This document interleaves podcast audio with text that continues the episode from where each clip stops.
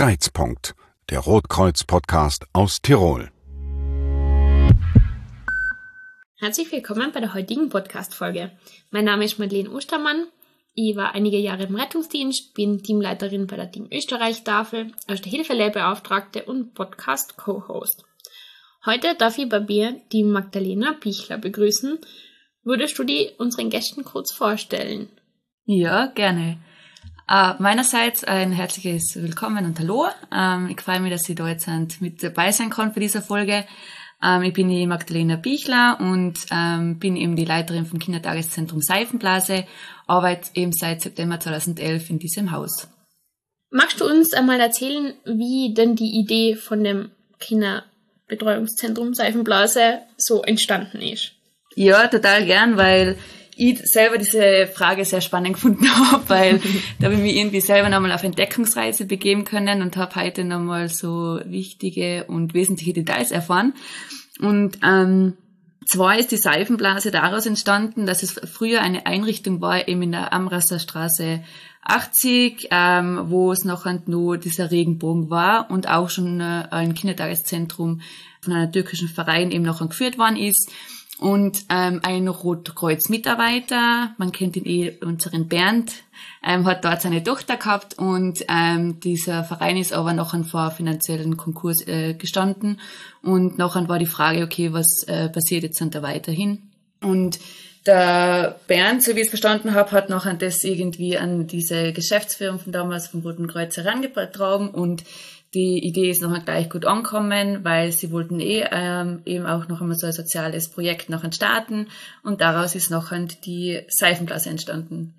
Da habe ich eben halt auch nochmal erfahren von unserer langjährigen Mitarbeiterin, unserer Kirchin, ähm, dass eben damals eben ganz viele verschiedene Normen auch vorgesehen worden seien, was jetzt anstatt dem Regenbogen quasi noch eben auch ist und ähm, dass es dann Abstimmungen gegeben hat mit Eltern, äh, wie auch noch und eh, glaube ich, vom Roten Kreuz auch noch und mit den Geschäftsführern, mit den Mitarbeitern und ähm, eben von den verschiedensten äh, Namen ist eben noch diese Seifenblase daraus geboren, sozusagen. ja, das passt eh voll gut, finde ich. ähm, du hast gerade davor gesagt, Amrasser Straße 80, da bin ich heute auch schon gestanden. ähm, dass das nicht ganz richtig ist, habe ich dann äh, erfahren, wo ich die angerufen habe und die gefragt habe, wo ich jetzt hingehen muss. Ihr seid gar nicht mal in der Amrasser Straße 80. Genau, ja. Seit äh, längerer Zeit sind wir nicht mehr dort. Also wir haben damals eben aus diesen alten Räumlichkeiten raus müssen und ähm, haben jetzt unseren neuen Standard in der Schlachthofgasse 1 in der Nähe eben vom neuen Kletterzentrum und ähm, ja und haben da jetzt ein bis auf weiteres diese Räumlichkeiten äh, seitens von Stadt Innsbruck zur Verfügung gestellt bekommen können jetzt in den Kindergarten, weil wir haben ja gerade davor gehört, also es ist äh, ein Projekt des österreichischen Roten Kreuzes beziehungsweise vom Landesverband Tirol, können da auch Kinder aus unter Anführungszeichen nicht Rotkreuzfamilien kommen oder wie schaut es da aus bei euch? Ja, also wir sind äh, eine private Einrichtung zwar, also man muss bei uns ähm, monatlich noch an diese Beiträge bezahlen, aber es ist so, dass es offen ist für alle. Also es können Rotkreuz-Mitarbeiter genauso wie für alle von der Bevölkerung. Unterscheidet sie euch dann auch irgendwie von einem unter Anführungszeichen normalen Kindergarten oder ist das genau gleich? Na, also von diesen Rückmeldungen seitens äh, von unseren Eltern ähm, habe ich eben immer wieder erfahren, dass wir doch offenbar ähm, sehr herausstechen aus den anderen Kindergärten oder Kinderkrippen. Also was bei uns sicher ein ähm, Merkmal ist, ist das, dass wir Kinderkrippe wie auch Kindergarten in einem Haus haben. Somit haben die Kinder die Möglichkeit, äh, mit Eintritt von der Kinderkrippe, sei es mit einem Jahr oder älter, dann noch eben bis zum Schuleintritt quasi eben in unseren vertrauten Umgebung noch begleitet und betreut zu werden.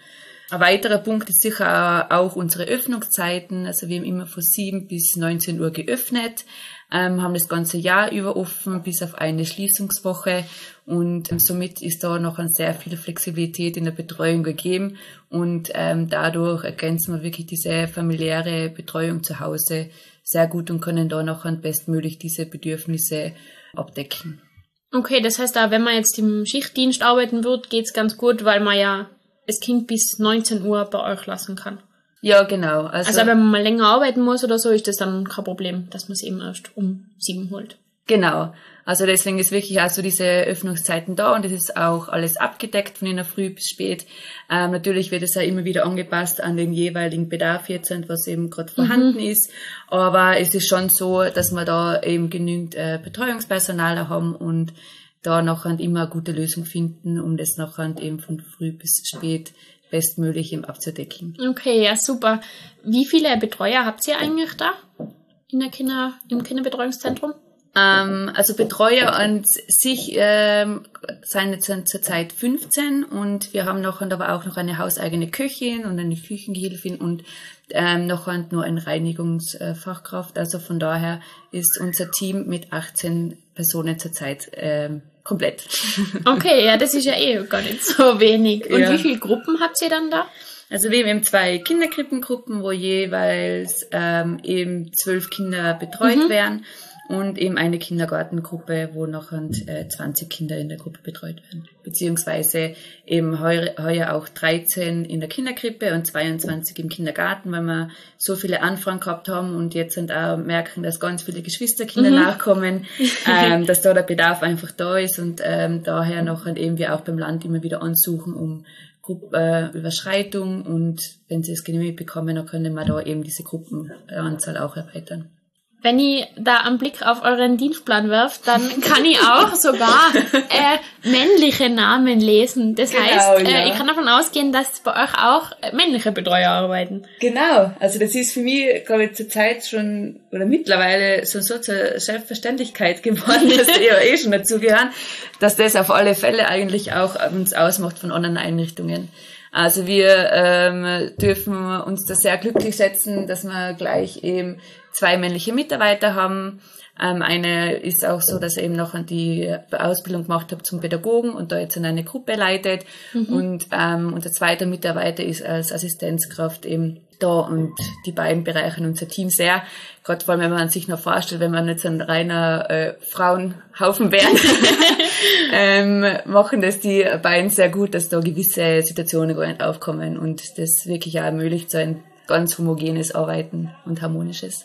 Ich glaube auch, dass das den Kindern sehr gut tut, dass sie ähm, männliche und weibliche Bezugspersonen haben, weil sie dann ja halt, ich sage mal, einfach beide Seiten da kennenlernen und Frauen haben so ihre Umgangsformen und auch Männer und so glaube ich ist das ganz gut, wenn sie beides kennenlernen. Also, wo ich in den Kindergarten gegangen bin, was auch schon eine Zeit her ist, da weiß ich, da hat es das nicht gegeben. Also bei uns hat es äh, nur reine äh, Frauen Betreuerinnen geben, also keine männlichen.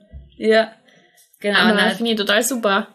Haben die Kinder dann im Kindergarten auch einen Bezug zum Roten Kreuz oder ist es dann wirklich nur das, dass es halt vom Roten Kreuz aus der Kindergarten ist? Mm, also eben dieser Rotkreuz-Bezug an sich, was da ist, ähm, findet sich vielleicht einfach in diesem äh, Grundsatz wieder, äh, der Mensch, der was eben im Mittelpunkt steht, weil es ist einfach von da ausgehend ähm, eben gestalten wir unsere Arbeit, weil einfach das Kind im Mittelpunkt steht und seine Bedürfnissen. Ähm, natürlich immer auch abgesehen in diesem Gruppengeschehen noch, was eben möglich ist, was die Kinder brauchen was aber äh, bei weitem noch nicht immer wieder vergessen werden darf, ist auch, okay, was brauche ich jetzt gerade als Pädagogin oder als Assistenzkraft, Betreuungsperson, ähm, um das einfach auch gut für die Kinder da sein zu können. Und dieser Rotkreuz-Bezug ist sicher auch das, dass wir immer wieder noch versuchen, Themen äh, aktuelle aufzugreifen, äh, da die verschiedensten Materialien zur Verfügung gestellt bekommen. Also die Kinder immer wissen, okay, ähm, dass wir auch einen Rotkreuzbus haben, mit dem wir noch Ausflüge machen und sie ja irgendwie sich damit noch an, ähm, so identifizieren, dass sie sagen, ja, okay, mhm. ähm, wir sind einfach von der Rettung eine Einrichtung. ich glaube, für, für die Kinder fehlt noch oft nur noch äh, wirklich äh, das Rettungsfahrzeug noch, was da steht mit dem Blaulicht und dass es da noch vielleicht doch nicht so oft zu Einsätzen kommt, wo ich sagen muss, bin ich sehr froh. Äh, und ähm, aber ebenso ist halt jetzt an dieser Rotkreuzbezug, was ich jetzt so empfinde, einfach auch in unserer Arbeit noch da und deckt sich ziemlich sehr einfach auch mit diesen ähm, Grundwerten, was wir noch an einem Roten Kreuz noch an dir leben, vom Leitbild her und natürlich auch uns an dem in der Arbeit orientieren. Seid ihr Pädagogen und Pädagoginnen dann auch speziell ausgebildet, dadurch, dass ihr beim Roten Kreuz seid? Also im Sinne von, dass jemand Rettungssanitäter ist oder Erste Hilfe ausgebildet bzw. Lehrbeauftragter?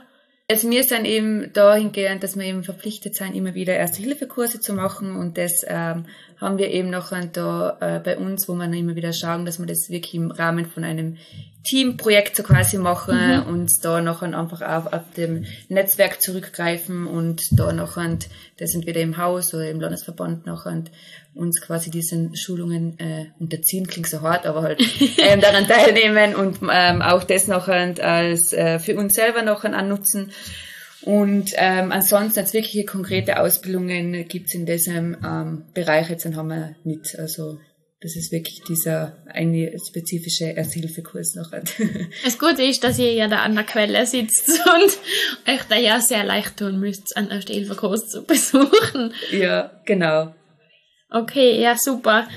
Man hört es ja eh schon die ganze Zeit wahrscheinlich im Hintergrund, dass die Kinder da bei euch sehr, herinnen sehr viel Spaß haben. Die hört man da außen toben und klopfen und schreien.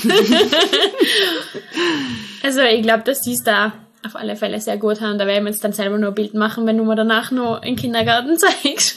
sehr gerne, ja.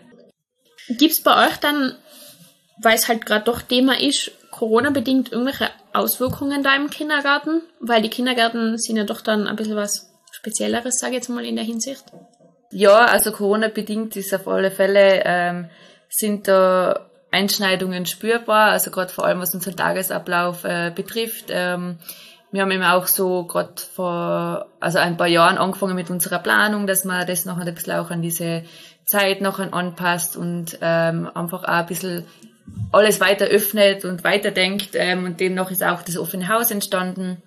Ähm, also wo noch einfach auch die Möglichkeit gewesen ist, dass die Kinder in den verschiedensten Räumlichkeiten spielen gehen können, mhm. ähm, dass sie dann einfach auch wieder Kontakt zu ihren vielleicht älteren Geschwisternkindern haben, die was gerade im Kindergarten sein.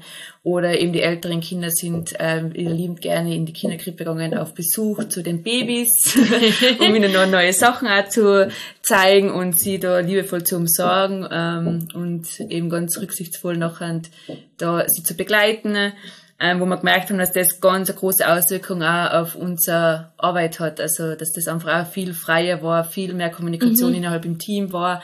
Ähm, wir ganz viel mitbekommen haben, wie es in die Gruppen auch dann abläuft, diese Arbeit, ähm, auch ganz viel nachher, gerade vor allem, wenn wir wieder einmal zurückkommen zu dem Thema eben, dass wir Männer im Team haben, dass wir da eben auch gesehen haben, okay, welche Ideen entstehen da und was kann da noch an, an Kooperation entstehen. Ähm, und das ist jetzt eben seit Corona alles leider nicht mehr. Also wir haben äh, wirklich noch mit dem, äh, dass ich noch da eh jetzt vor zwei Jahren, wenn ich mich erinnern kann, jetzt Ja, ist es dann zwei Jahre her, ja ähm, es ist einfach schon eine sehr lange Zeit, ähm, wo ich, wo wir eben noch wirklich auch versucht haben, ähm, die bestmöglichen Maßnahmen zu setzen um einfach auch wenig ähm, Begegnungen im Haus noch ähm, zu haben, aber gerade einfach ausreichend Begegnungen zu haben, was einfach wichtig ist für die Entwicklung für die Kinder und haben halt da, sind jetzt dann wirklich von diesem offenen Haus zurück eigentlich in unsere eigenen Gruppen. Und können da schon feststellen, ähm, dass es gerade stockt. Also es stockt innerhalb vom Team. Ähm, es ist einfach nicht mehr so möglich, so wirklich frei halt noch an da diese Gespräche zu führen, was eben mhm. so wichtig sein.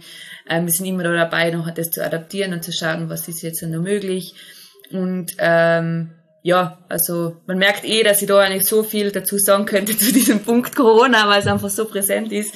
Und ähm, ich würde mir es einfach für die Kinder mehr wünschen, einfach wieder so ähm, wirklich so eine sorgenfreie Kindheit zu haben. Und ähm, das versuchen wir alle mal darin eben äh, zu leben und ähm, mit diesen Maßnahmen, was halt noch sein, das auch einfach auf kindgerechte Art und Weise umzusetzen.